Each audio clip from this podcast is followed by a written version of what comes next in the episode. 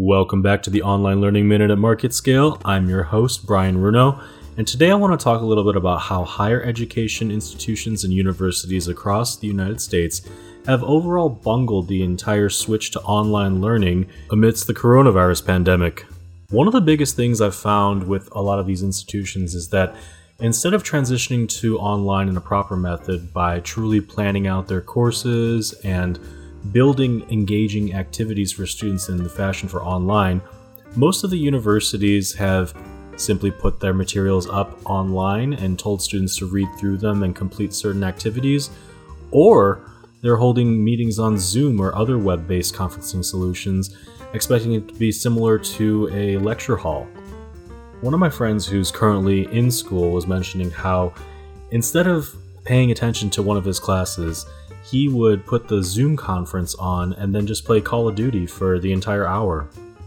That's not real online learning there, and you're clearly not engaging the students. So, what can universities do to really benefit from this whole transition to coronavirus and online learning? The first thing to do is take a deep look at how online learning can be done properly. That is, pre planning out sessions, using best practices like three to six minute long videos that are chunked out, highly specific topics, and the ability to have a lot of interactivity through discussion boards or even just an email service chain that everybody can reply all to. But another thing that universities are going to be looking at is returning to classes in fall of 2020. Some universities may take this opportunity to simply lower class sizes and keep people separated at least six feet apart.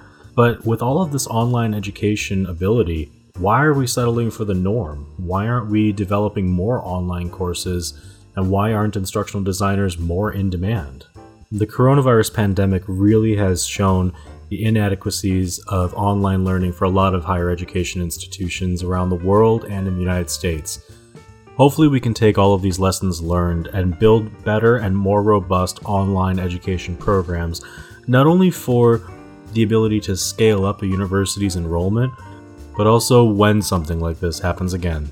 That was your online learning minute at MarketScale. I'm your host, Brian Runo, and I hope you'll tune in next time for more exciting ideas and insights about the intersection of education and technology.